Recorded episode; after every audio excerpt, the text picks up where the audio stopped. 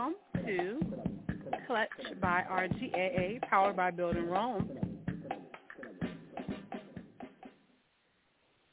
You're listening to Clutch by the Real Girlfriends Across America, powered by Building Rome. The content that you're about to hear are the opinions and views of the show host and guests and does not represent the views or opinions of Clutch by RGAA or its affiliates and sponsors. By listening to this podcast, you agree not to use any information given as medical advice to treat any medical conditions in either yourself or others. Consult your own physician for any medical issues that you may be having. Our podcast is intended for entertainment purposes only.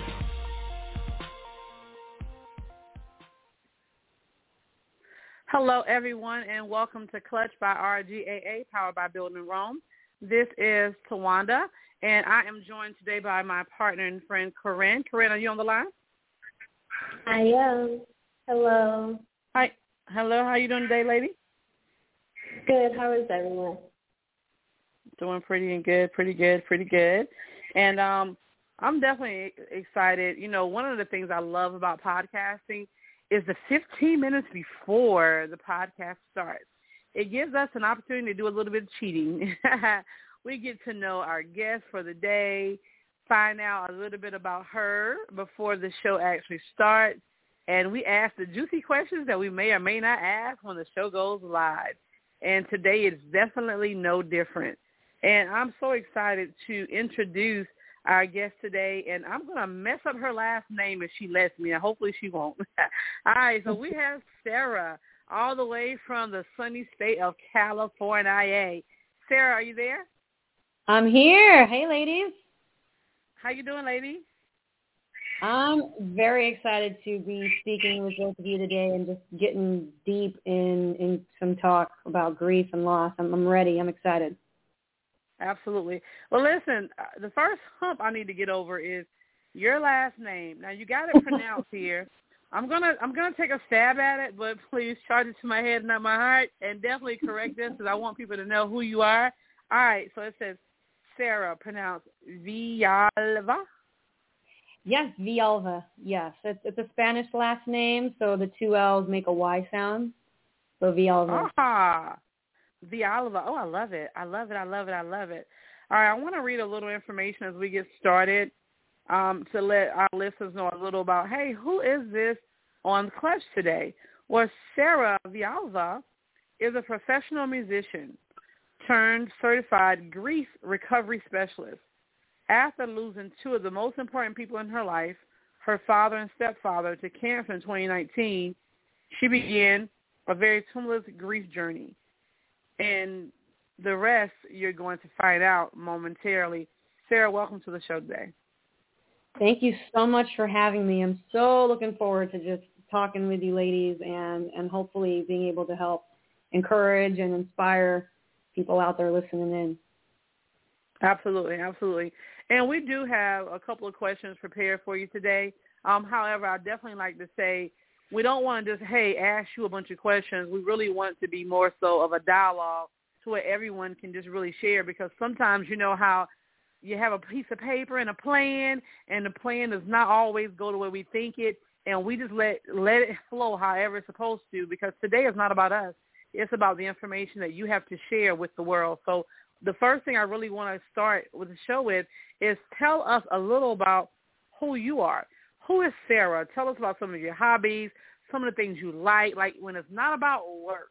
Who is this woman called Sarah? Yes, thank you. Uh, I'll say I, I like long walks on the beach. I'm a no, totally kidding. Well, actually, I do like long walks on the beach, but I, I uh, I love hiking. I'm an avid hiker. So when I'm not working, I try to hike as often as I can. Uh, being out in nature is definitely something that helps me feel centered and just helps me feel just close to, to myself and just with the world.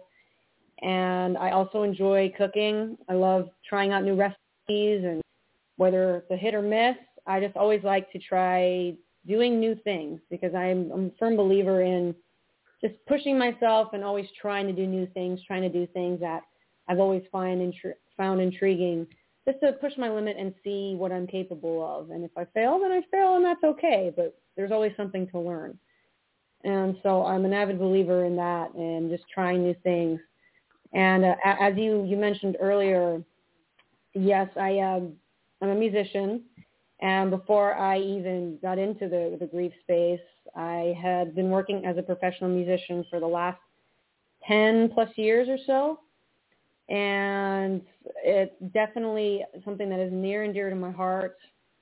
Music, I feel, has healing properties in and of itself as well.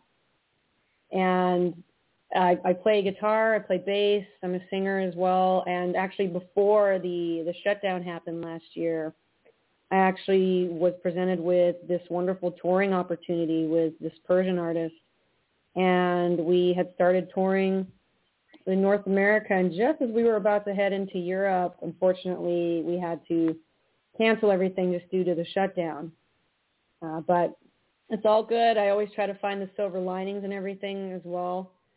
And it's really just allowed me to put even more focus just on my business in the grief space. But hiking, cooking, playing music, all of these things I find to be very creative outlets and ways that really allow me to kind of find myself back home to me and just allow me to just relax and release any frustrations and anything that might be going on in the world that takes me away from really being in the present moment. Absolutely. Sounds like you're every woman, or shall I say the American girl.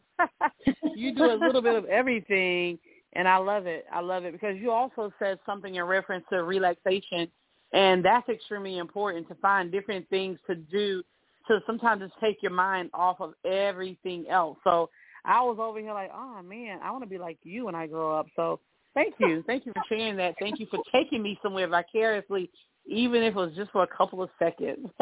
All right. Um, absolutely, absolutely. I really appreciate that.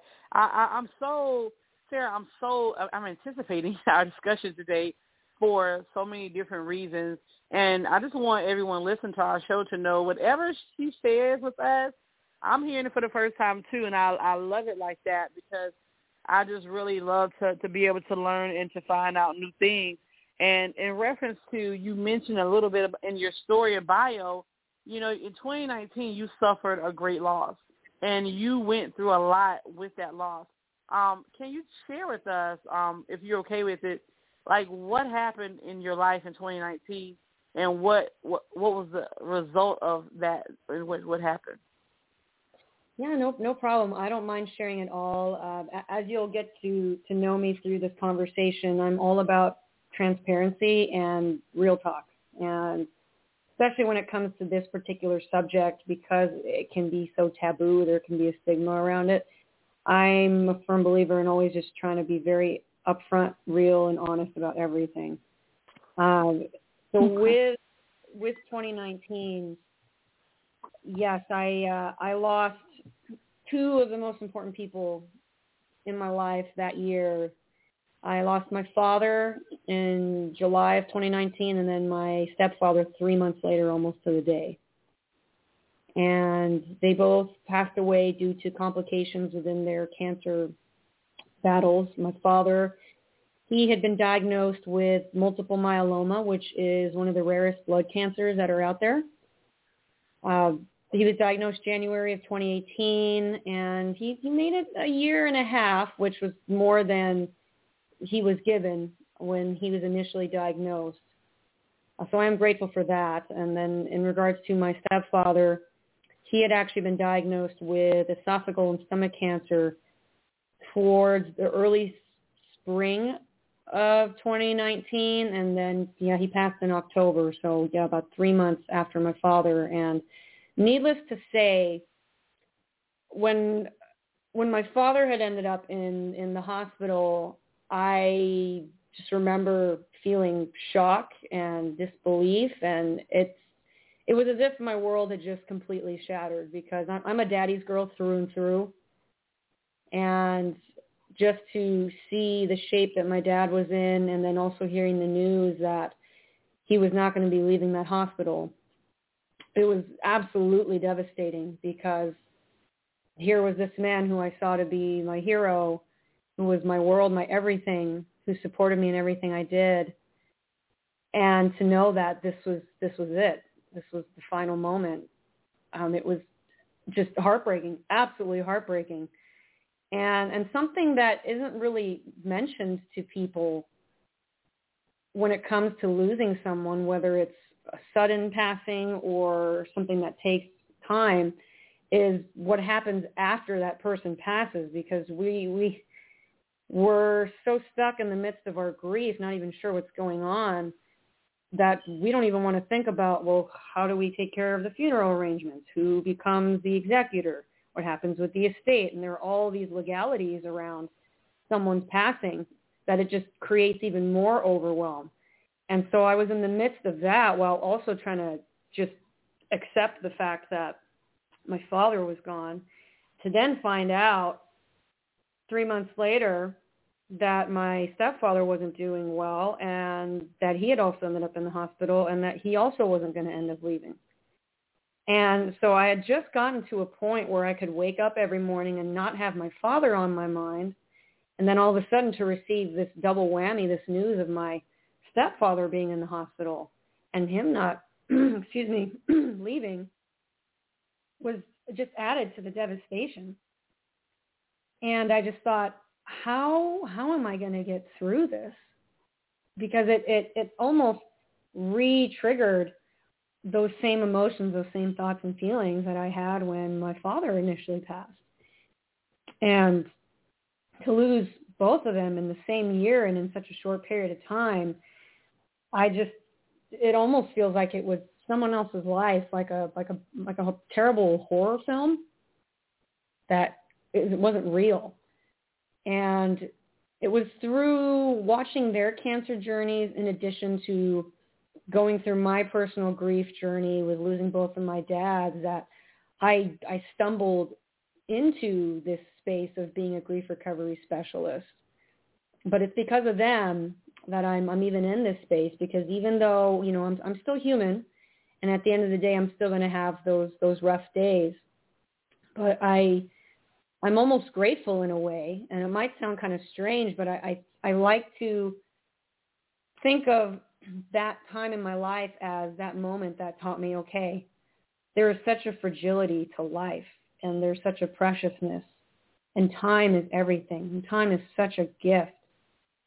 And I just remember after losing both of them thinking, Sarah, what are you going to do with your life now? Time is everything. Life is so fragile. It's so precious. How can we truly make a difference? Not only in the lives of our family and our friends, but those in the community, those around the world. Like, what, what is my purpose? What am I doing here? Why am I here? Who is Sarah? And that was really that pivotal moment for me in my life where I, I woke up. It was almost like the universe or God, however you want to state it, just kind of slapping me in the face saying, hey, you have this one life. Your fathers lived their lives to give you this life that you have. What are you going to do with it now? And that was really that pivotal moment for me when all that occurred in 2019. Wow. I'm just sitting here just trying to even imagine and and just seeing how a lot of times I know people have said, you know, at the end of the rainbow, you know, that that joy comes. Um, let, let me ask you this. This is something that wasn't on my list, but I definitely know you can definitely sound and share. Um, like I mentioned yesterday, I mean, I, I've known so many people that's dealt with loss, and I personally dealt with loss too. And I know every situation is different. And I had never um, looked into like grief counseling or anything like that when it comes to loss. I just think like, okay, got to cope with it, got to move on. Is there like and and and, and I, what I think maybe last year I, I I was looking online. I ended up finding in Atlanta there was a this church and they offered a grief counseling um, program because my my father passed away in 2019 as well, um, Christmas Eve. Mm-hmm. So I was like, oh man, being the oldest, you know, he's he's leaving um his wife behind, which is my mom. So you know, I felt like there's no time to grieve. So, like, I guess it's like delayed grief. Can you talk a little about that? Do people just put grief on hold and just grieve later? Sure, I, is that I can kind of like I'm not saying normal, but is that something that happens a lot? I can definitely attest to to this. Uh, well, first and foremost, before I even go into that, I I just again want to give you and your family my deepest sympathies and, and condolences, and I, I can't even begin to imagine just what you and your family had been going through and, and the feelings that must have come up, and especially with it being around the holiday season, which that can be such a challenging time for those of us who have lost family members and for you to have lost your father, especially on Christmas Eve, I, I can't even begin to imagine. So I just I just want to give you my deepest condolences and sympathies first and foremost. Thank you, Sarah. Um, yeah, of course. And when it comes to, I guess we can we can call it delayed grief, so to speak. So many of us, because we we have been ill-equipped to really work through and handle grief and really understand what it is and how it affects us. And so many of us have just been taught to believe that, okay, we don't have time to be sad. We don't have time to feel whatever we're feeling. We just need to keep moving on and just get through and push through and do whatever we need to do. Excuse me. And so you're you're not alone in that, um, and I can also attest to that. I definitely had moments of that. Something that I do want to address in regards to this is every person grieves in a very unique and individualistic way. Some people do delay it, whether they're conscious of it or not. Some people they feel it right then and there and and they feel everything. Sometimes it vacillates. Sometimes we, we feel it right in that moment and then five seconds later we feel okay. And there there's a multitude of different things that can really happen, different feelings, emotions, thought processes and whatnot that can occur. And it's just because our, our minds, our hearts, we're trying to just absorb and understand what what is happening because this is not an everyday occurrence. I think it's fair to say. You know, whereas we're used to waking up every morning, we're used to having breakfast or going to work. Those are everyday occurrences. Whereas we're not used to waking up every day and hearing about someone passing or losing a job or losing finances or whatever the case might be. And so when something like this does occur, because we're so ill-equipped, we don't have the proper tools to really understand how to work through and handle grief properly. That's where this can come into play, where sometimes we feel like we don't have the time because, as, as you mentioned, since you're the, the oldest, I've spoken with a lot of people and I've worked with a lot of people who they were the oldest in, in the family or oldest of the siblings, whatever the case might be, and they were the ones in charge of having to take care of everything and they're like, okay, well, I don't have time to grieve because I got to look out for my siblings. I got to look out for my mom or my dad or who, whoever the other family members might be. I got to be the one in charge of the funeral arrangements. I got to be the one in charge of this, A, B, C, and D, and all sorts of things. And to an to an extent, unfortunately, just due to how grief is is processed in the Western world, we are almost forced to have to do things that way it's almost like we're not really given the chance or the ability to really sit for a moment and just be with our feelings and our thoughts and really process what's happening because we've grown up in this society or in an environment where everything is go, go, go. You have to figure out something now. You can't take the time to, to figure out what's happening. You just got to go and do it. And for some people, I think it's fair to say that for some people, it helps to stay in motion. It helps to stay busy and active which we can get into that a little bit later because that is actually something that is kind of surrounds one of the many grief myths that are out there. But that's definitely something we can get to later.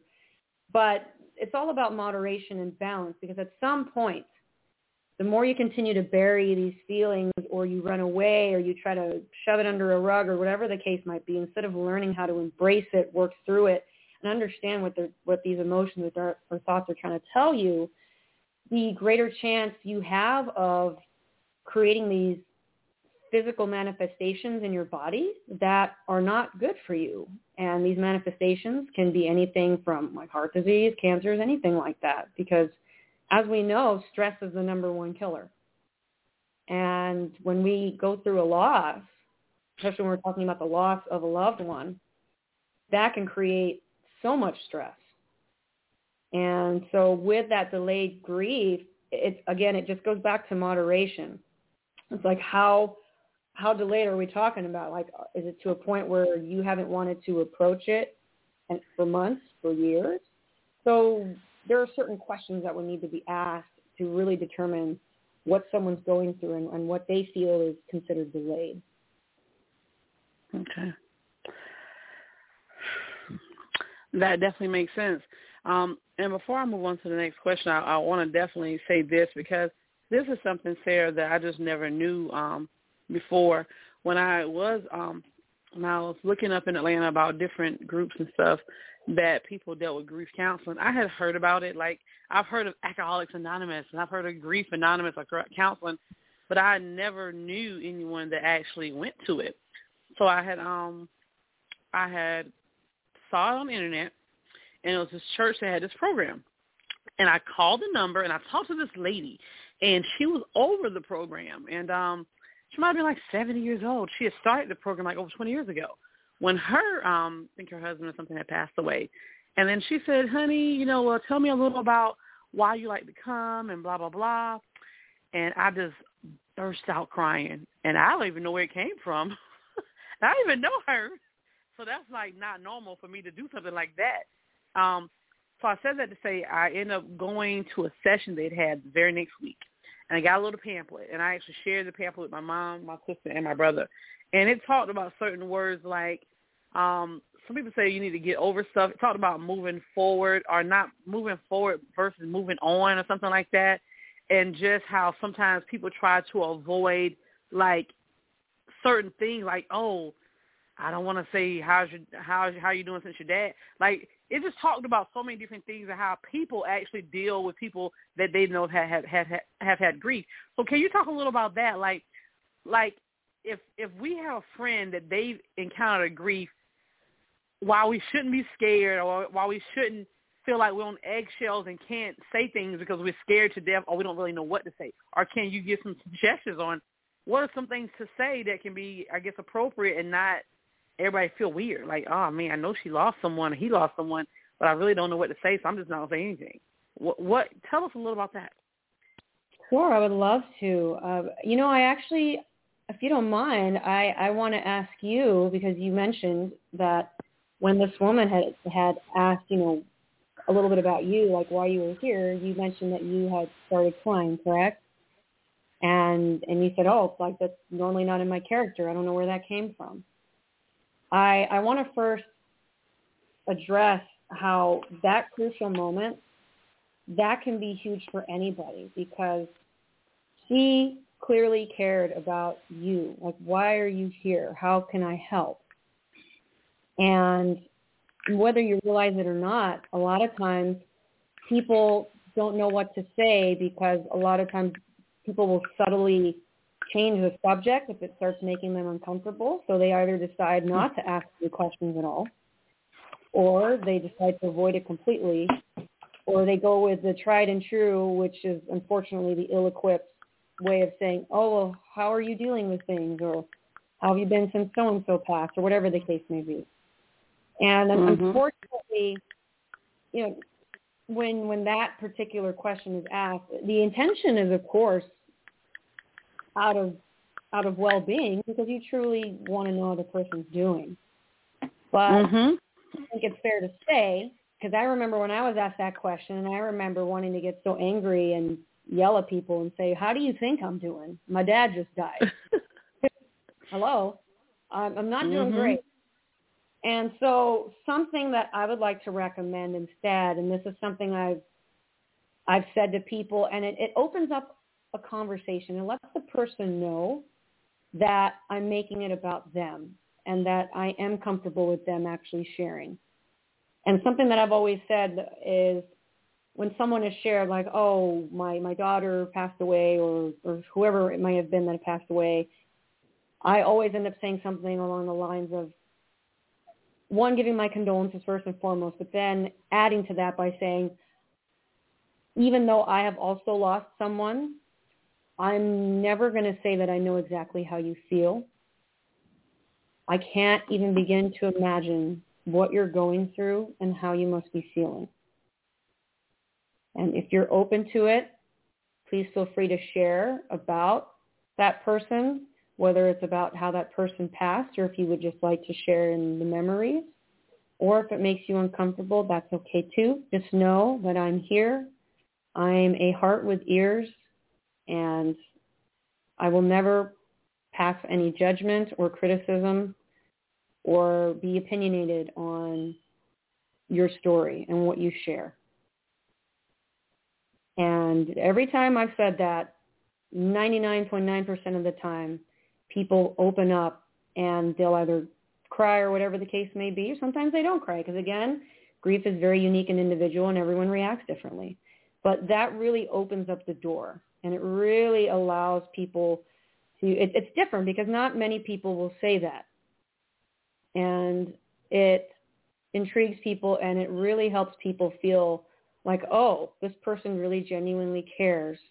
They're not trying to say they understand exactly how I feel because no one ever can, but they genuinely want to know that I'm okay or want to know what's going on. And that is something that I found to be extremely helpful.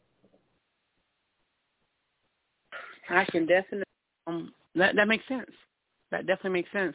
And I, I definitely like the fact of what you just said about, you know, a lot of times everybody's been through so many different types of losses, but you know, I know no one ever wants to minimize um minimize something. So now that that's amazing. And I wanted to also say this, Sarah, um, before we go to break. When when this lady, oh my gosh, and I love this lady. I'm I'm on her email list, and she keeps me informed. They have different events. It, of course, it hasn't changed because of COVID, but um, but I love this woman's spirit. And and when she asked me that, she didn't know me. And and again, like I said, with being the oldest and having to do all this stuff, it was a place where she wasn't she didn't need me to um say, "Hey, I need you to be strong for me." So it was just when she said, "Do you mind telling me like what type of loss you suffered?" And I couldn't even get it out. mm-hmm. Oh my dad! And it it was it was horrific. And but guess what? We were on the phone for an hour. She invested over an hour listening mm-hmm. to me and encouraging me. And then she said, "And this is when I'm meeting this come out." And I said, I will be there. I will be there. And I and I couldn't believe I was going, but I went. And I sat in a room with probably like fifteen, twenty people, and they and some of them had had losses from five years ago, and some of them had losses from from a week ago. It was all different types. And when they were telling their story and sharing, I was in oh, I mean I was crying for them too. It was just oh, but it was so wonderful, and I appreciated the safe space to be able to talk and share as well as listen to others because I had never had that before. Um, so I want you don't, you know what, I gotta go break.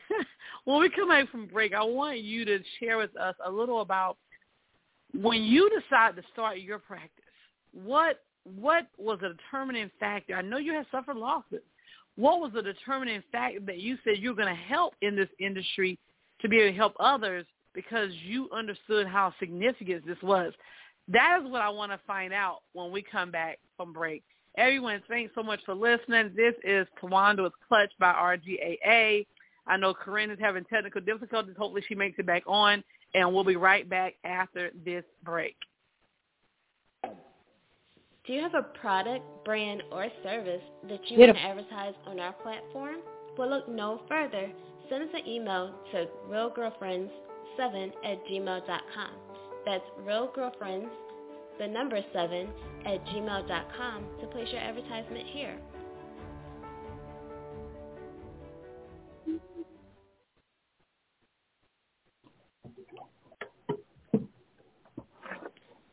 Clutch by RGAA is powered by Building Rome.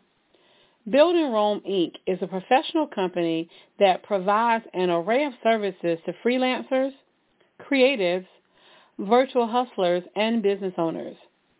For more information on hiring Building Rome, log on to the website at buildingromeinc.com. Once again, the website is buildingromeinc.com. All right, and we are back, and thank you to everyone that's listening tuning in with us today. This is Tawanda with Clutch by RGAA, and man, I'm just over here um, in awe and still in anticipation of whatever else Sarah has to share with us. Um, so Sarah, back to you. Thank you so much for joining the show again today, and thank you so much for just being open to sharing about your journey as well as now telling us about what you do to help others and what made you actually decide to take this next step. All right, I'll turn this back over to you. Yeah, yeah, I appreciate it. Um, you know, that's a really great question. I actually get asked that question quite a bit. And in regards to that, when when I was definitely in the deepest and darkest parts of my grief journey after losing both of my fathers, I remember thinking to myself, I am never going to feel happiness again. And I remember and even creating that narrative within myself thinking, that is not a way to live life. I'm like, I have to figure something out. And I remember doing all this research. I remember going to Barnes and Noble, sitting in the aisles, looking through all these different authors and going through all these different books, just searching for answers to healing, searching for anything that was going to really just help me feel any ounce of sunshine again. I had even tried therapy. I'd gone to other groups and nothing really clicked. And I, I had almost given up until a friend of mine had, thank God for her, she had definitely seen just the devastation I was in. And she recommended that I had try this other mentorship, this, this course in grief recovery. And I thought, well, heck, you know, nothing else has really worked. Why not try one other thing? And I went through this program, and we can we can go into the detail about this a little bit later too, if you're interested. Um, but I went through this program, and I came out of it on the other side just thinking, wow, I never imagined that I really could find happiness again. And that not only could I find happiness, that I could envision this future where I could really help people and really help them get to this same place that I was feeling, where I felt whole again. I felt like I could still continue my life feeling connected to my fathers and feeling connected with myself again because I felt so disconnected with myself and the entire world. And after going through this program, I thought, okay, people need to know about this program and is there a way that I can become certified? I can become a trainer. I can help facilitate. I can work in this because again, when I was in the darkest parts of my grief journey and I look back at that, I think I wish someone would have gotten to me sooner and had shown this program to me sooner. And so I remember after finishing this program thinking, okay, I want to be that person for people in the future because I know there are women and men out there who have had those same type of thoughts, who are in the process of absorbing the fact that they just lost their parental figure, their child, their spouse, sibling, best friend, whoever it might be, and they're just searching, searching, searching, and they just feel lost, and they feel like they're in this darkness, and they feel like they have a backpack full of rocks on, and it just gets heavier and heavier with each day. And and I remember in that moment just thinking, I want to be that person for those people because I remember what that felt like. I remember how horrible that felt. And I want to be able to help people come to this understanding where they embrace every aspect of their grief journey, that they learn to, to befriend it in a way. And I know that might sound strange, but I got to this place where I befriended my grief, where I came to this place where I understood what it was trying to tell me, what it was trying to teach me. And through that, through working through those challenging emotions and through this grief, I've really been able to help deepen my relationship and my connection with both of my fathers, even though they're not physically present here on this plane of existence anymore. And so it's through that and knowing that me being this, this woman who initially thought I'll never find happiness again, what's the point of even trying? What's the point of even doing anything in life anymore? To now being on the other side of my grief mountain and looking back and thinking, this is why. Because I was there once and I know there are other people who are in that same situation or who one day will be in that same type of situation with those same thoughts and feelings. And I want to help be that facilitator. I want to help be that partner, that friend, that supporter that's right next to them saying, hey, I got you. When you're having those rough days, I got you. Let me help you. Mm.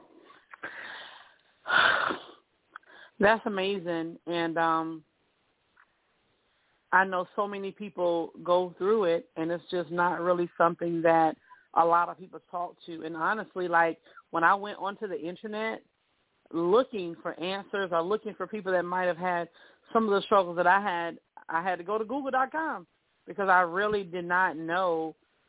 I, I didn't know where to go. I, I didn't know where to go. Um, I want to ask you this question, that I'm going to turn it over to Corinne because I know she has a few questions she wants to ask. But why why is that? You think, Sarah? Why is it that we really don't know where to go? Why is it that when we deal with these type of losses, we don't just know who to call? Is it why does it seem like it's a secret and that people are hidden? You know, even like I'm originally from South Carolina, and when I started research, I started looking for grief support groups, and there was not any. Um, I called one group, um, and not far from the small town where my hometown is, and they said they had one for um, like mothers that had lost children, and then there was another one for like women that had lost their spouse. But it wasn't just a, a specific um, grief support group. Why does this seem so hard to find, or am I just not looking in the right places? Oh, Tawanda, I love this question. Thank you, thank you. oh, I love this question. Oh, so first of all, you are absolutely correct. Uh, let's be honest. Like I want to, I want to, I want to give this example. Let's say you and Corinne and I are in a room with maybe five, six other people. Let's say there's 10 of us in this room. And someone gets up and they accidentally trip over something and they break their arm. I guarantee you there's going to be at least one person in that room who's going to have some inkling of an idea of how to address the broken arm. There might even be uh-huh. a doctor. There might even be a nurse in the room. Or someone's calling 911. You best believe I'm going to be that person calling 911 because I don't have a clue how to, how to address a broken arm. Being real. But I guarantee you there's going to be at least one person out of the 10 people in there who's going to have an idea of what to do. Now, let's say someone else in that room just received a phone call saying your son was just killed in a car accident. What normally tends to happen? Most people get uncomfortable. Mm-hmm. Most people will immediately start to hug the person or say, I'm so sorry or, oh my gosh, or, you know, the tried and true, like, I'm so sorry for your loss. I don't know what's happening. But that's about it no one else knows what to do. Are, are there numbers to call? Is there a facility to go to? Is there a, a there's a first aid kit when someone breaks their arm, but is there a, a first aid kit for grief and loss? No. And so I love talk. Oh, I love this question. I love talking about this because why is that? Why is that? Because again, when you think about it, it's not like we're breaking arms every day. It's not like we're we're getting accidental cuts or breaking bones every day. And yet there's programs around how to dress broken bones. You know, there's CPR classes, there's first aid classes, all those things. Why is there not some type of course instilled in our education system that teaches young people from a very young age how to address and work through and handle grief and loss. so, so when you mentioned that, you know, you had to go to Google, and even when you went on Google and you were trying to look up group, it, it seemed like it was a very, very thin outlook. It's like, okay, there, I don't really have a lot to choose from, or there's not really a wide mm-hmm. variety of things. And so that's why I like to use this analogy, use that because I want people to think about that. I, I want people to mm-hmm. understand, hey, you're not crazy. You're not losing your mind. You haven't lost it. You're not abnormal. You're not weird. You're not right or wrong, good or bad. It's just because we've grown up in a society in an environment where we were just not taught how to properly work through and handle something like grief and loss, especially when it comes to the death of a loved one. Mm. And why why is that? Because if we can be taught how to redress broken bones and how to heal cuts and wounds, physical ones, why isn't there anything put into place in our education system to help heal emotional and mental wounds? and cuts Mm. and, and heart. That's amazing. And I want to say this, and I know that Corinne's going to take us to break, and then she's going to have a couple of questions for you. But you're absolutely correct because when I went to Google in Atlanta, I, I saw one group that was in Atlanta on Meetup.com, and actually a couple had started the group because they had suffered grief, and they wanted to have their meetup once a month on the last Tuesday of the month. Of course, that's how they wanted to run their group, and um, and I waited all month for that, and they had some type of emergency come up, and they had to reschedule it to the next month. And I waited all month to attend. I was like, ah. So um, so yeah, it, and I love, I love, love, love, love, love your analogy because there's always someone that's a CNA, a doctor, or someone that has some type of medical training. Somebody got some legal knowledge, but yeah, no one knows how to really truly help when it comes to grief. That's not going to be in that circle nine times out of ten. So yeah, that's a great analogy, Sarah. All right, Corinne, take us a break, and Sarah, hold on because I have no idea what she wants to ask you when we come back. Perfect.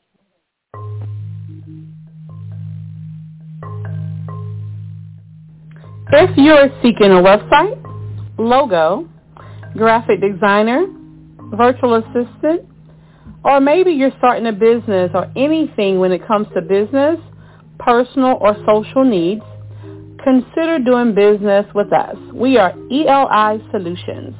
We have the solution for you.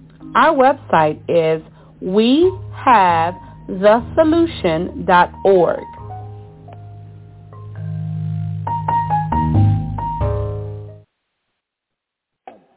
Become a patron of Clutch by the Real Girlfriends across America. By supporting creators you love on Patreon, you're becoming an active participant in their creative process. As a member, you receive exclusive content, community access, behind-the-scenes updates, and the pride of doing work that matters to you. Joining is easy. Visit patreon.com backslash Real Girlfriends Across America. That's P-A-T-R-E-O-N dot com backslash Real Girlfriends Across America. Every donation helps.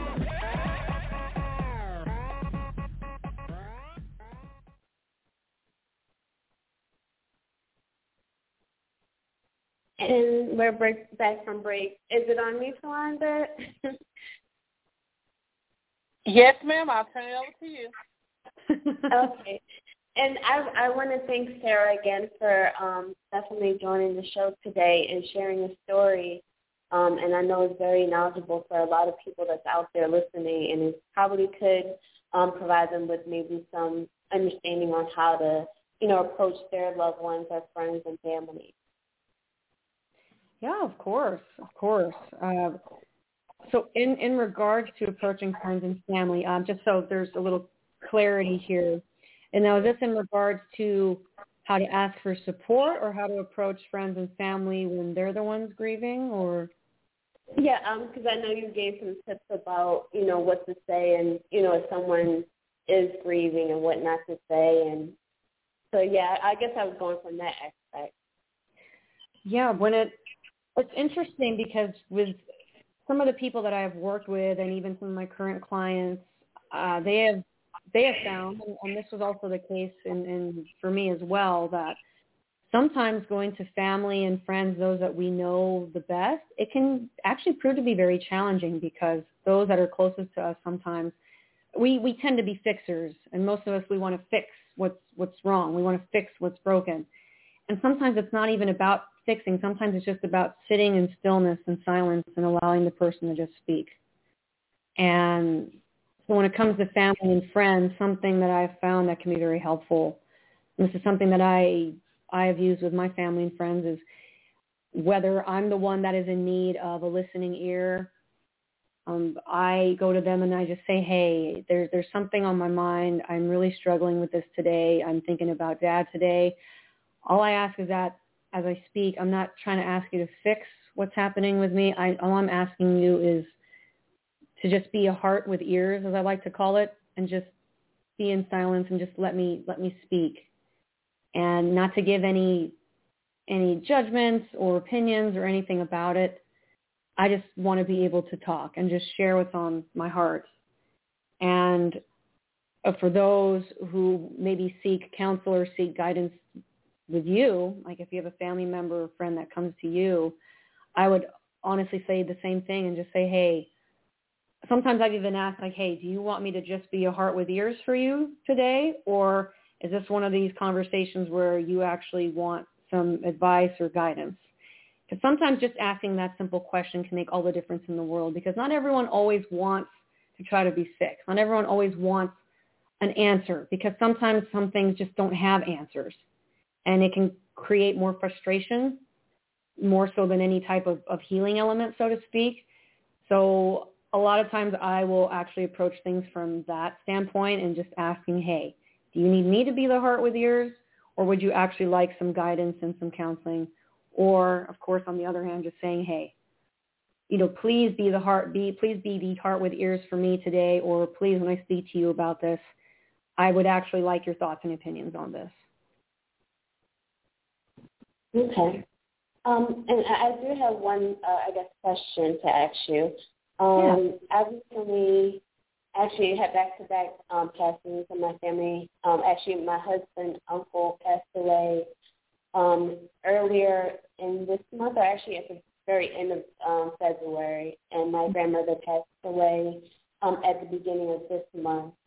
Um, but with my grandmother, and then when my mother passed away, um, I had to actually be the one to inform people.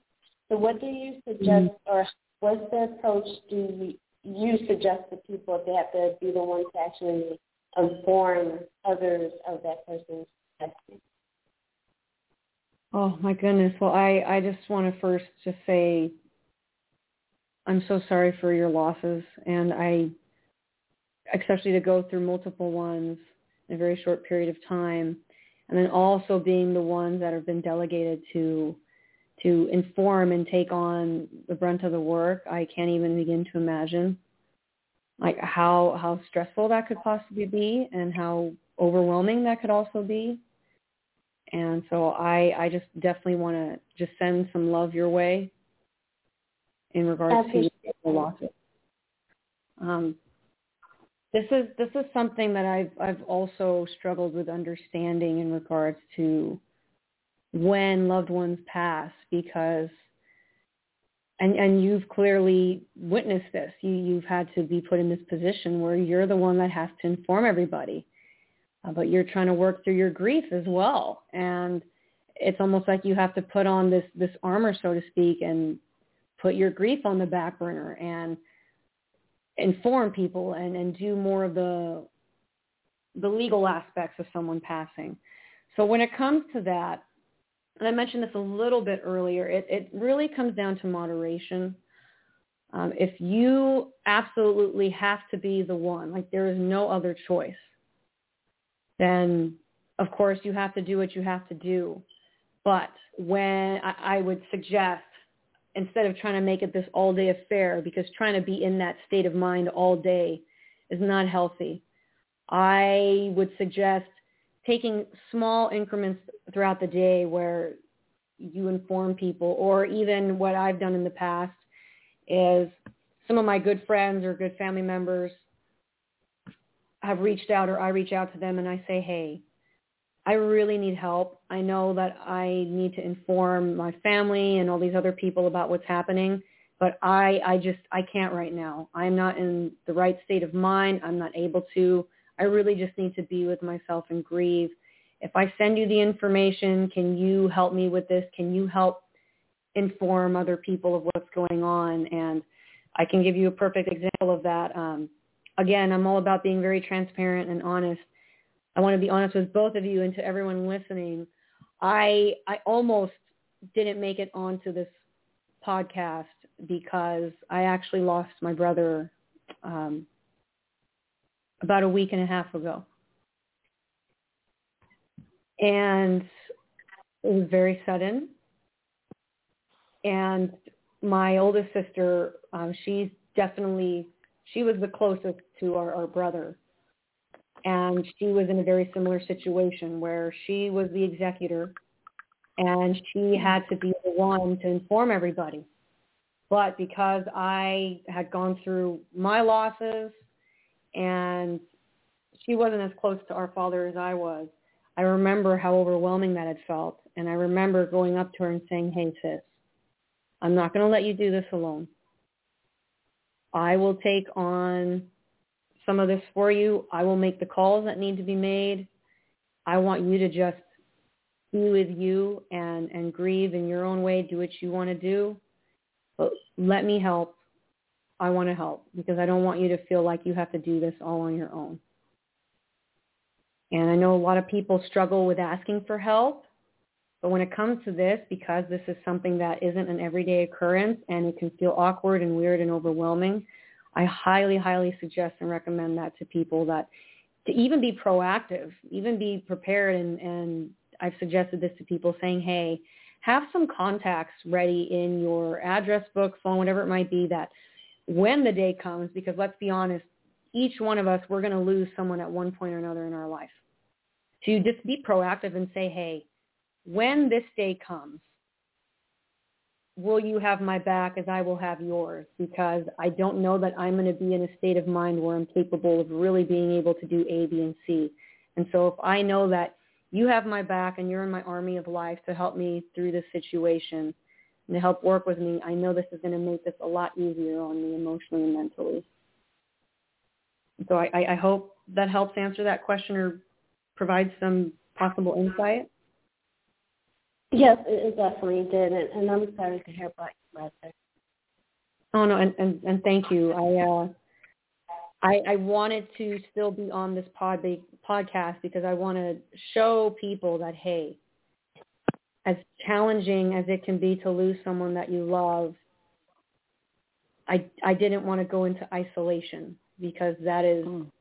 that tends to be my mo, and that was something that I did of when my fathers had passed, as I had completely isolated myself. And so as challenging as it was to think about being on the podcast and talking about this, because I was, I'll be honest, I wasn't sure if I was going to end up breaking down, being in tears throughout the entire thing, or if I was going to be okay. But either way, I wanted to just come fully transparent, honest, and real and raw with everybody and just say, hey, this is what I'm going through.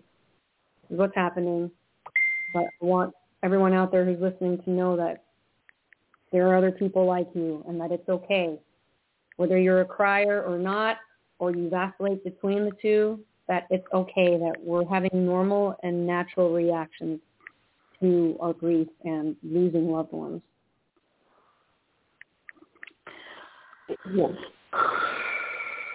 Hmm. I'm definitely sorry to hear about that as well. And that's just really another example of you putting someone else's needs before your own even when you're also dealing with something like um I appreciate that. Just thank you for sharing that and thank you for um being committed to coming even though you have a lot going on already. Um wow. I'm sorry, Corinne. I, I, I didn't mean to even butt in on your question. Sorry about that. Oh no, I, I was I was pretty much going to say the same thing. Just like appreciate her still for you know, wanting to come and share your story with others despite you going through something personal at this moment. So we appreciate you.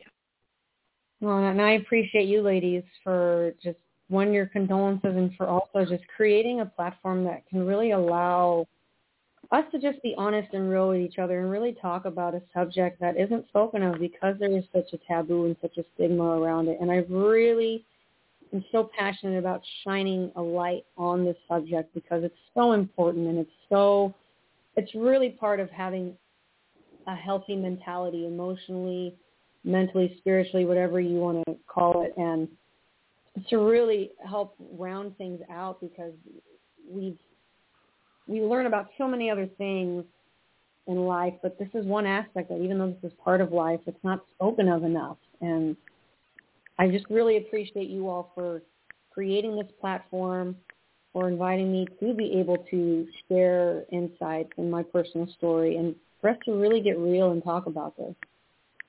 Absolutely. Absolutely. Can you share a little bit, um, Sarah, please? I when I I was reading your bio and all the information, um, I noticed that you created a Facebook group, and I got excited. so can you please um, share with us um, about this Facebook group? Is this one for people that um, are currently under your coaching services, or um, explain it? And can you talk to us about the services that you also offer? Yes, I'm asking you three questions in one. I love it. I love the questions. Yes, it's beautiful.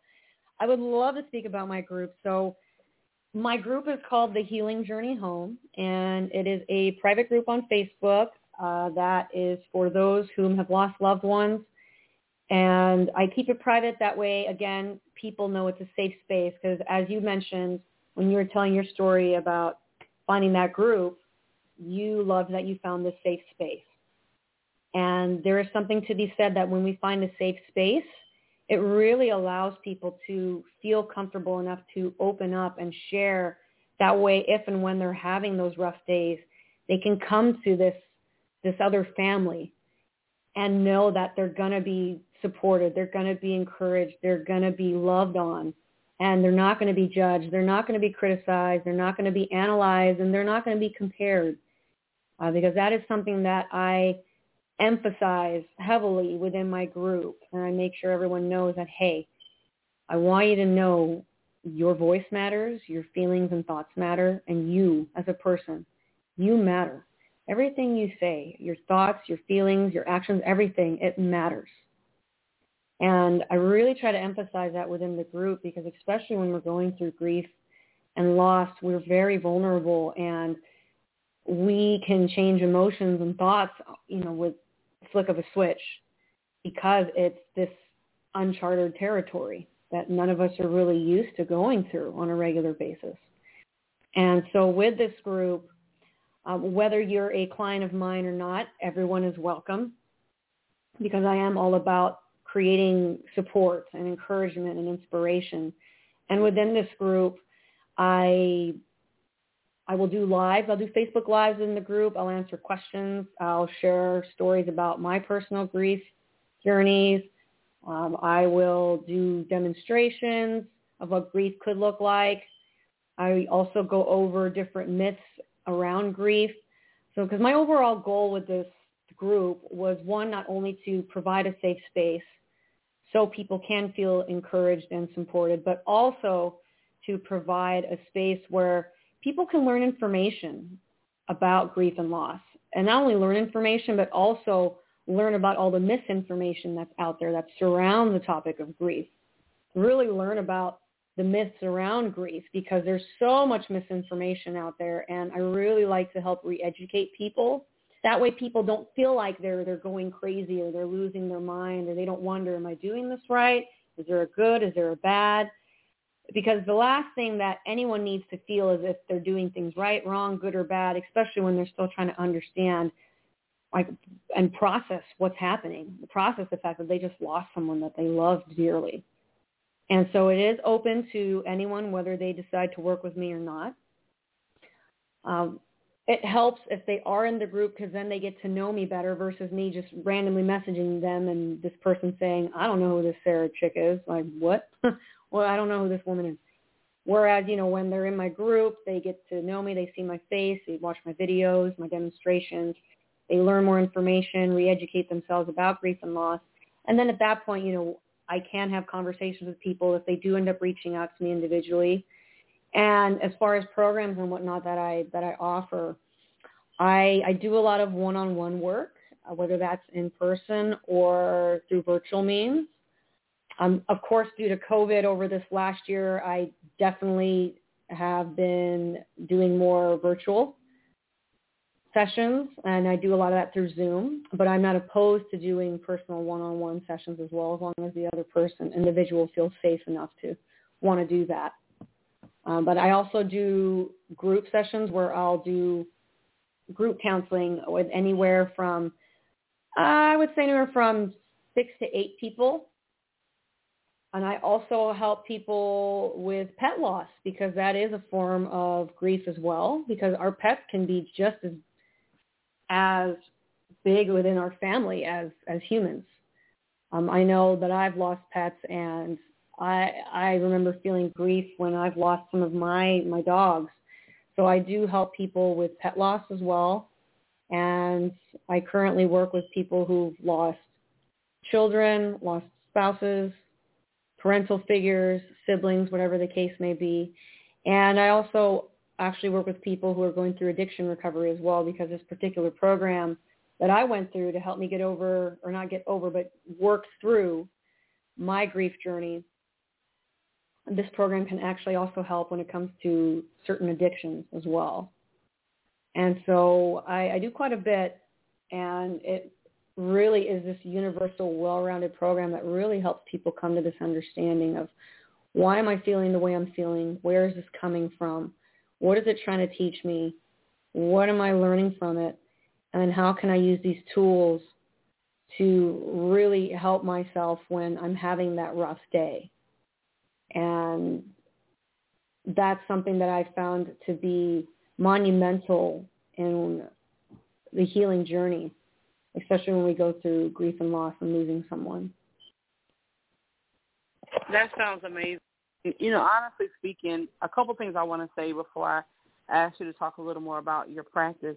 Um, like I've met a lot of I'm an encourager and um and I always try to help and be a blessing to people and I've met so many people over the years that that have lost loved ones and people are saying, Well Twan, I didn't see you over here that's how so and so happened and the thing people don't understand, I've always been the person that I may not be there when it's a crowd of people, but I'm gonna be there when you need me. I'm gonna be there the week after when no one else is there because that's what happens. When someone passes away, people love to all gather, and I understand it's a homegoing celebration for some. However, what about the next week after? What about the month after? It seemed like people just kind of go on with their life. So when I saw your group, and there's not a lot of people in there, so it's about quality. I could tell that you're looking for quality. There's some groups where you have thousands and ten thousand people. You can't build with that many people that fast and that quick. However, when you keep it small, you keep it intimate, and like you mentioned, the trust this is something that I know that every person would definitely want to connect with and want to be a part of, especially when someone can have a conversation with you and say, okay, you know what? It's not just a thousand groups out there. This is Sarah's group. And I've heard her on the show. I've listened to her or someone else told me about her. I definitely want to join and be connected. So if you don't mind, tell us a little bit about the actual services that you offer and how can someone – you know, position yourself to um, get connected with your services. Sure, and and I just want to say thank you, thank you for those those kind words about well the, the group and and and just what I've shared so far. Um, yes, I yes, as, as you saw, I don't have a lot of people in the group. Now that's not to say that who knows how many years from now it could grow, and I definitely potentially see it growing. But at that point, I would take on other administrators and moderators and whatnot. But I, what I do is for every single person that joins my group, and you can ask anyone in the group, I respond to each one of them and I send a personal message to each person that joins the group to let them know like, hey, whether this group has hundred people or thousand people, I guarantee you I'm going to message each and every one of you. That is a fact because again, I never want anyone to feel like they're alone because the grief journey in and of itself can already feel so very lonely. And so I always message every single person that joins the group to let them know like, hey, I'm here. And if for any reason you can't reach me, I guarantee you I will find somebody who can help you because I'm all about that encouragement and that support. And just as you mentioned that you're an encourager and you, you like to help people too, that's, that's where my heart is at. Um, with my particular services, I, I always like to start off from creating this, this foundation because already when we're going through grief and loss, our foundation has been rocked. It's, it's, there's, it's more than likely crumbled and we're just trying to pick up the pieces and figure out how do we build again. So I always like to start by creating this solid foundation in my program by first and foremost when anyone does decide to work with me, we always start off those first couple weeks where I like to go through the program with the person and teach them, okay, here's a foundation. Here is what grief can actually look like and feel like. Here is here are some particular definitions. Here are some of the myths and the misinformation around grief because I'm a firm believer in creating a solid foundation, just like with building a house if the foundation of a house is not solid and not structured and not built properly, at one point or another, the house is going to collapse. So there's no point in building until there's this solid foundation and understanding, okay, what could grief look like for me? What could it feel like for me? Because again, everyone is very unique, very individual, so it'll be different for everyone.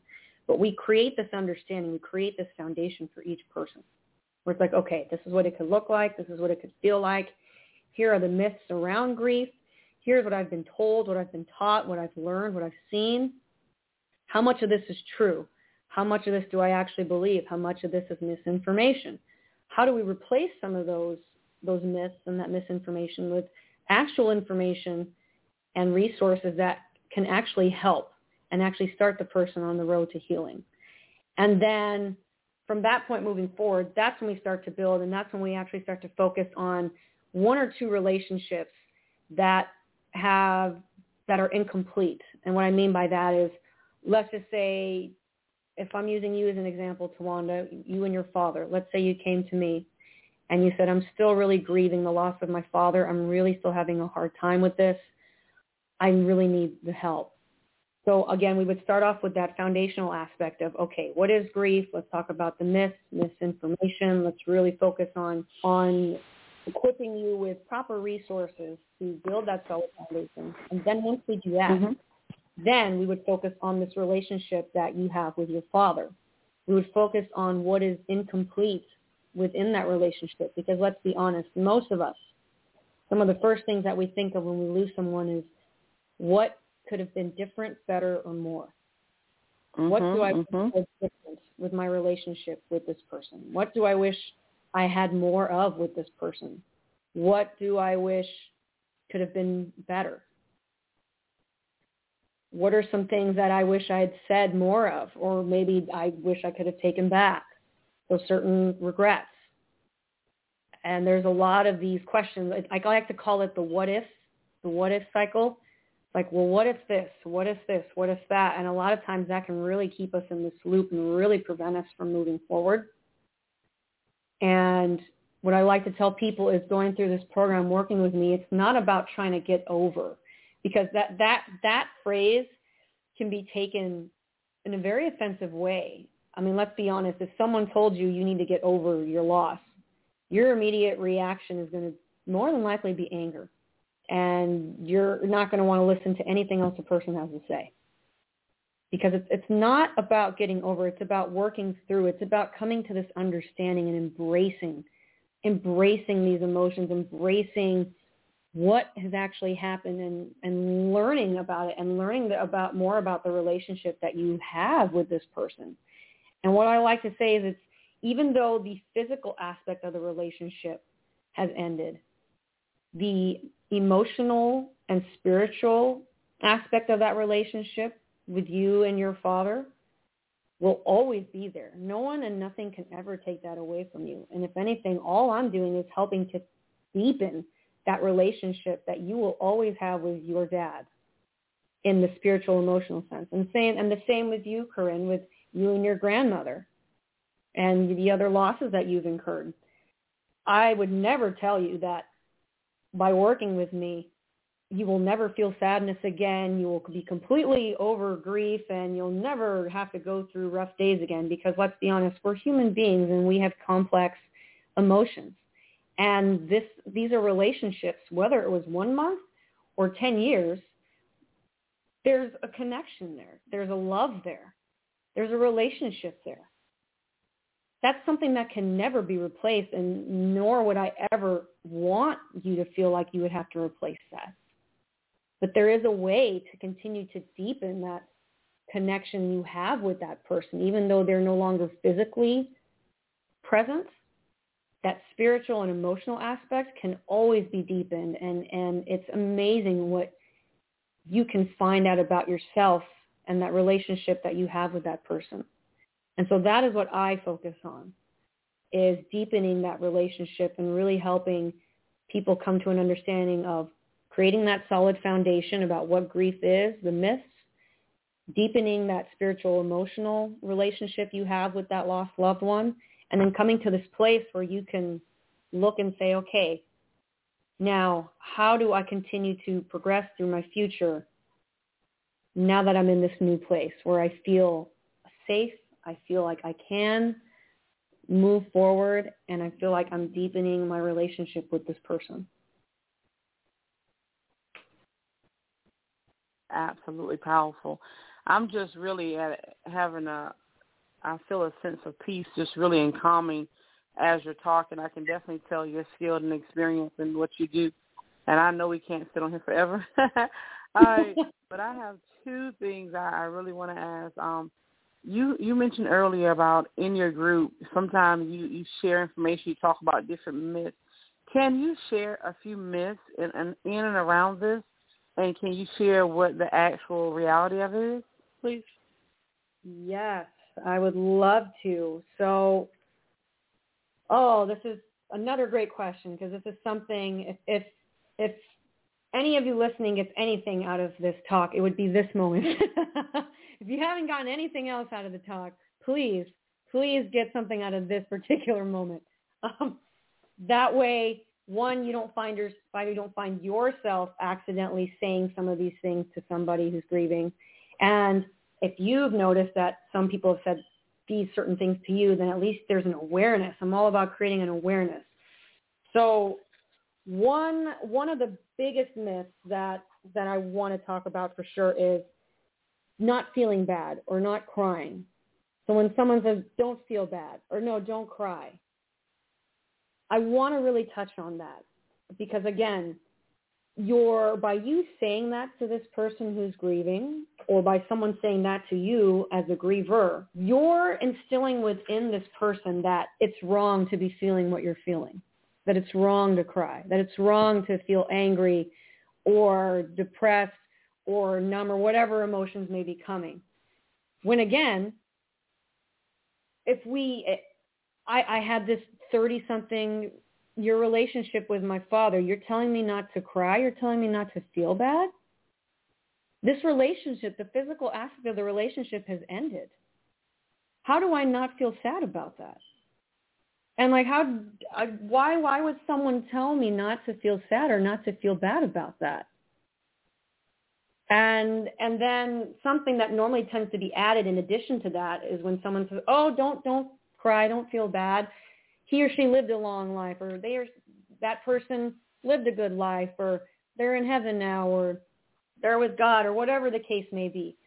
I like to call these intellectual comments because maybe from an intellectual standpoint, there may be some truth to that, but does that in any shape, way, or form adhere to the heart, adhere to what you're feeling in your heart. Does that start you in any way to the path to healing?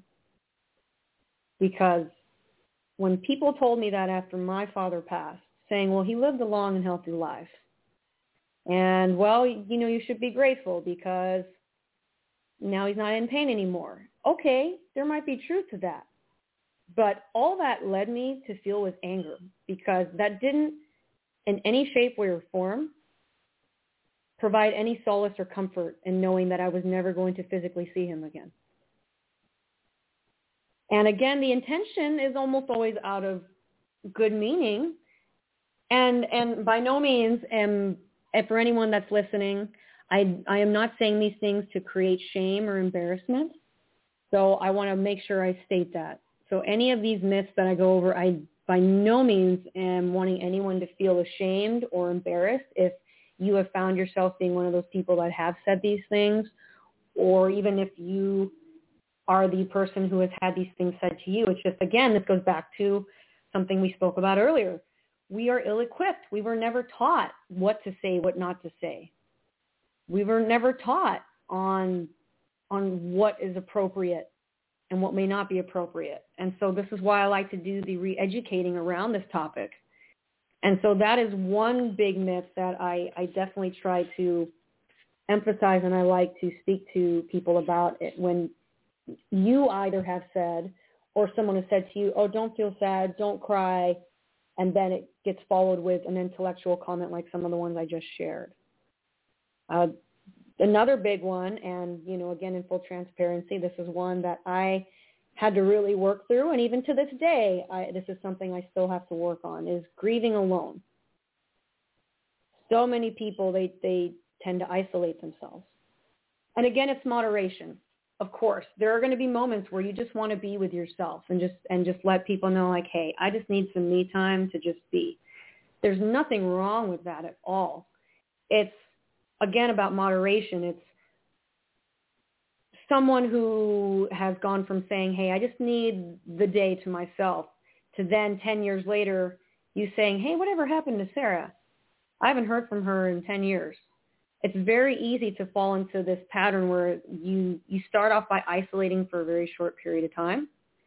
And then what was only supposed to be a day ends up being 10 years because you just feel like you don't want to burden other people with your feelings. You feel like you need to bury it. You feel like you need to be there for others, which that's another myth as well. And you tend to isolate.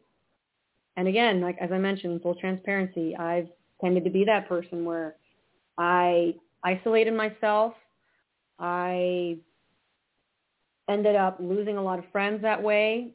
Um, I ended up having a marriage that fell apart that way because my husband at the time was really trying to help help me and show support, but I just I didn't have it. I didn't want it. I just wanted to be alone all the time. And unfortunately, it led to the loss of other relationships, which only added to my grief.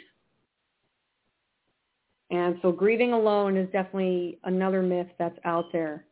And, and people feeling like, well, I just got to do this by myself and I can't ask for help and I don't want help and I don't want to be around others. And I just want mm-hmm. you all to know that I know that can be challenging and I know that that can feel sometimes like you're pulling teeth because maybe you don't want to be around people. And I'm not saying you have to be around people 24-7. All I'm saying is if someone is reaching out and someone is wanting to show support, someone is wanting to help, please try to stay open to it because you don't want to end up being in a room by yourself 10 years later looking back and seeing that you've lost all these friends, your relationships have crumbled, and that only adds to the grief. Mm-hmm. And those are those are two big ones, and I don't know if I have time to go over two others. I can try to make it quick. yeah, we we have about ten minutes, and I definitely want you to also tell us how what what your services specialize in, and how do people reach you. So let's get all that in ten minutes, and we are listening. Okay, great. I, I will try to try to. Okay, all right. So in regards to so this is another one. When someone says be you need to be strong for your family, you need to be strong, like stay strong, keep a tight upper lip.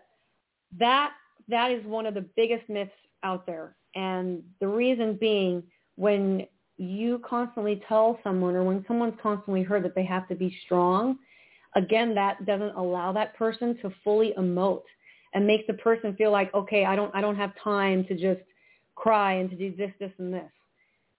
So I just got to be strong for my family because I'm the oldest of the bunch and I got to be there for mom. I got to be there for my siblings. I got to take care of the funeral. I got to do this. I got to do that. But we get so caught up in this mindset of, well, everyone's telling me that I need to be strong. And then we get so caught up in that that we forget that we have our own grief that we haven't even personally dealt with. And that again doesn't allow us to really grieve in a healthy way because we just constantly feel like we have to be the rock. But when we're always the rock, that's when feelings get buried and nothing gets addressed. And that's when those physical manifestations that I mentioned earlier can occur where when we hold it in and we don't allow ourselves to just be and emote and grieve on our own and just, just grieve because we feel like we have to be strong for everybody, that's when we can end up becoming physically ill or have other things show up in our life. And it can affect us in very negative ways. And so that is something that I definitely wanted to address. And then another one is, is when someone says, oh, time heals all wounds, just give it time. This one drives me crazy. and I love using my analogies. I'll give this quick analogy with that. Well, I, I, I just want to, I want everyone to, to think of this image. Let's say you're driving down the highway. All of a sudden, you get a flat tire. You pull over to the side of the road. You don't have a spare tire, and you you you, you get out your lawn chair. You sit there on the side of the road, and you just stare at your tire. And let's say all these cars are passing by, and then you have some people that stop, and they say, "Hey, you need some help? We can get you some help. We can call AAA." And you just say, "No, no, no, it's cool. I, I'm fine. It, time's going to heal this. It's all good. I got this. Time's going to heal my tire. It's all good. It's all cool. Carry on. People keep passing by, passing by, and you keep telling everybody, it's all good. I've been told that time's going to heal this. I'm, I'm cool. I use this to parallel the idea with grief. Time is just a factor within starting that journey to healing. The actions that you take within time that are going to truly be able to help heal. But if you believe for a second that you just sitting on your couch or you just going through the motions every day and not really addressing some of these emotions, these thoughts, these feelings, these behaviors that you're going through that you're witnessing about yourself. And if you're not learning to address them and really understand why they're there, what they're trying to teach you, time isn't going to do anything. Because I guarantee you, we all know someone out there who, whether it's been 10 years or 20 years, you ask them, hey, did, has time healed your wound yet? Has time healed the fact that, you know, your, your wife died, your child died? And I guarantee you that person's going to probably say no. And it's because a lot of those people have not taken the actions, the proper actions within a time to really help start them on the path to healing. So I just really want to emphasize that, that particular myth in general, that time does not heal all wounds. It's the actions taken that can really start you on the path to healing. And I never thought about it that way.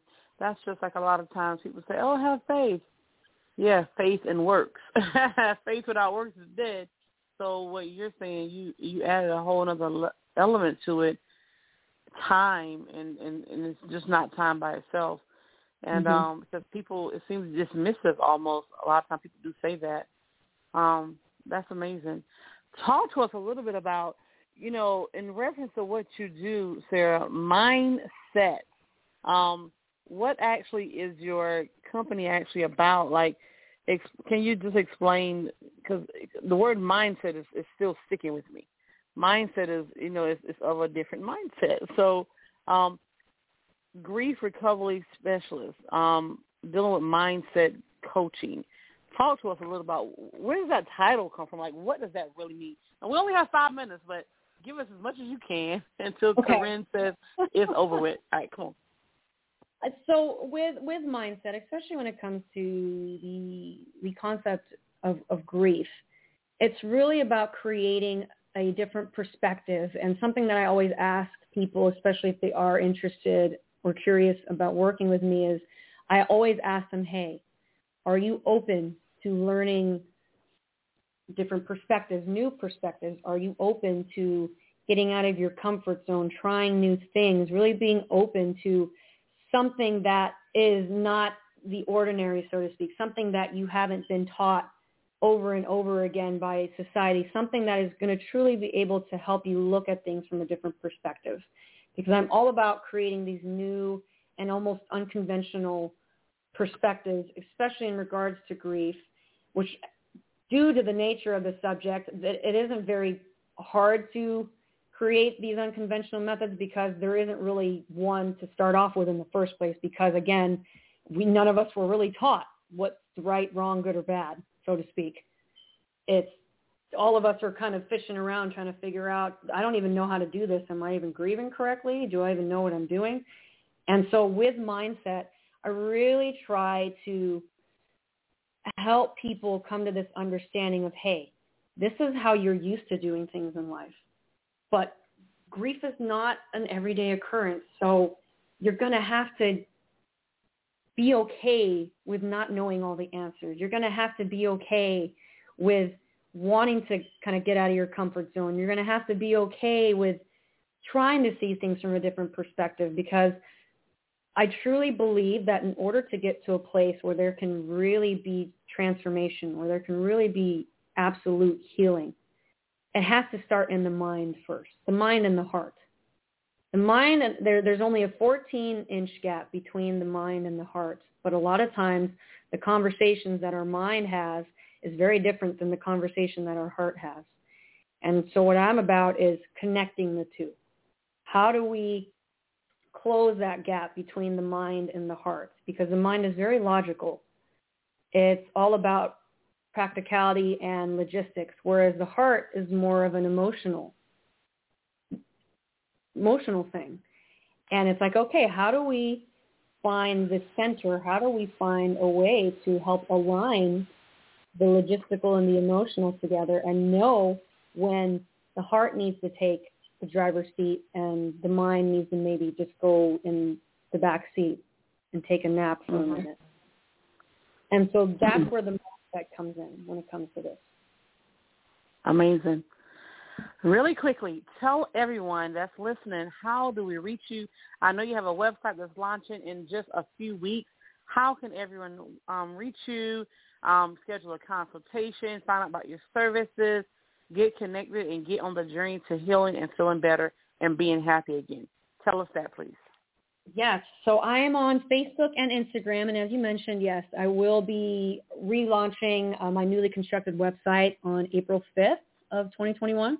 So yes, in just a couple weeks. But if you'd like to contact me now and you're just curious and would like to inquire as to whether or not this is something that could potentially work for you, um, I am on Facebook. My personal page is facebook.com slash Sarah the Grief Coach. And my Facebook private group is facebook.com slash groups slash healing journey home. If you go on my personal page, I also have the link to my, my uh, grief loss support group as well. And I'm also on Instagram, and my Instagram handle is Sarah the Grief Coach. And then my website is also going to be called sarahthegriefcoach.com. So everything's coordinated, so you don't have to try to remember 4,000 different names. so, so that's the best way to really contact me if you are curious. Absolutely. Sarah, I just want to say thank you so much for coming through and sharing all this information with us. And um, I definitely want to invite you back because I have more questions. I know. I can talk about this all day. I, lo- I love. I'm so passionate about this topic. I, I'm so glad that you are. I, I have more questions. I'm definitely joining your group. I'm looking forward to you launching your website, anything that you have. It's just really something that people need. No more keeping it a secret. I mean, we have to talk about things people don't want to talk about. People pass away every single day. What do we do with this grief? Who do we talk to? How do we find ways to become happy again? And that is what your page says that you actually do. And I could definitely relate. So any in, in the last 60 seconds, any final comment, tip, anything, because we got to go. Yeah, just just one. Just I want to thank you and Corinne, and also to anyone listening. Please know that it doesn't make you less than. You're not crazy. You're not weird. You're not doing things right, wrong, good, or bad. You're having normal and natural reactions to the loss of a loved one. And I just want you to know that that you do matter. Your voice matters. Your feelings and thoughts matter. So please stop burying them. Please stop giving other people permission and to, in regards to how you feel because only you know and you do matter. And you matter as well. Thank you so much again for investing the time showing up. Be safe out there in sunny California. And Corinne, we'll turn it over to you. Beautiful. And, and again, thank you so much for um, sharing with our audience and um, showing up despite what you're you're going through, and we really appreciate it because all, every um, thing that you've provided us with and the audience with is very um, helpful. So again, thank you. Thank you, ladies. I so appreciate you and this platform, and I just I'm grateful. Just thank you. Okay. And we'll have um, all the links so that um, our viewers and um, listeners can um, get to your links, and we have about 30 seconds, so we're going to play our outro. And until next time, we want everyone to have a wonderful night. All right, take care, everybody. Thank you for listening to yet another episode of Clutch, a podcast by real girlfriends across America. Clutch onto us tight by following us on all of our social media platforms. This includes Twitter, Instagram, Pinterest, and Facebook. Like, share, and follow us. Did you miss an episode? Don't worry. You can listen to us anywhere where podcasts are being played, including Apple Podcasts, Google, Anchor, Spotify, and Spreaker. Don't forget to watch us on YouTube by searching for Real Girlfriends Across America and visit our website at www.realgirlfriends.org. And until next time, clutch on to your best friend and stay tuned.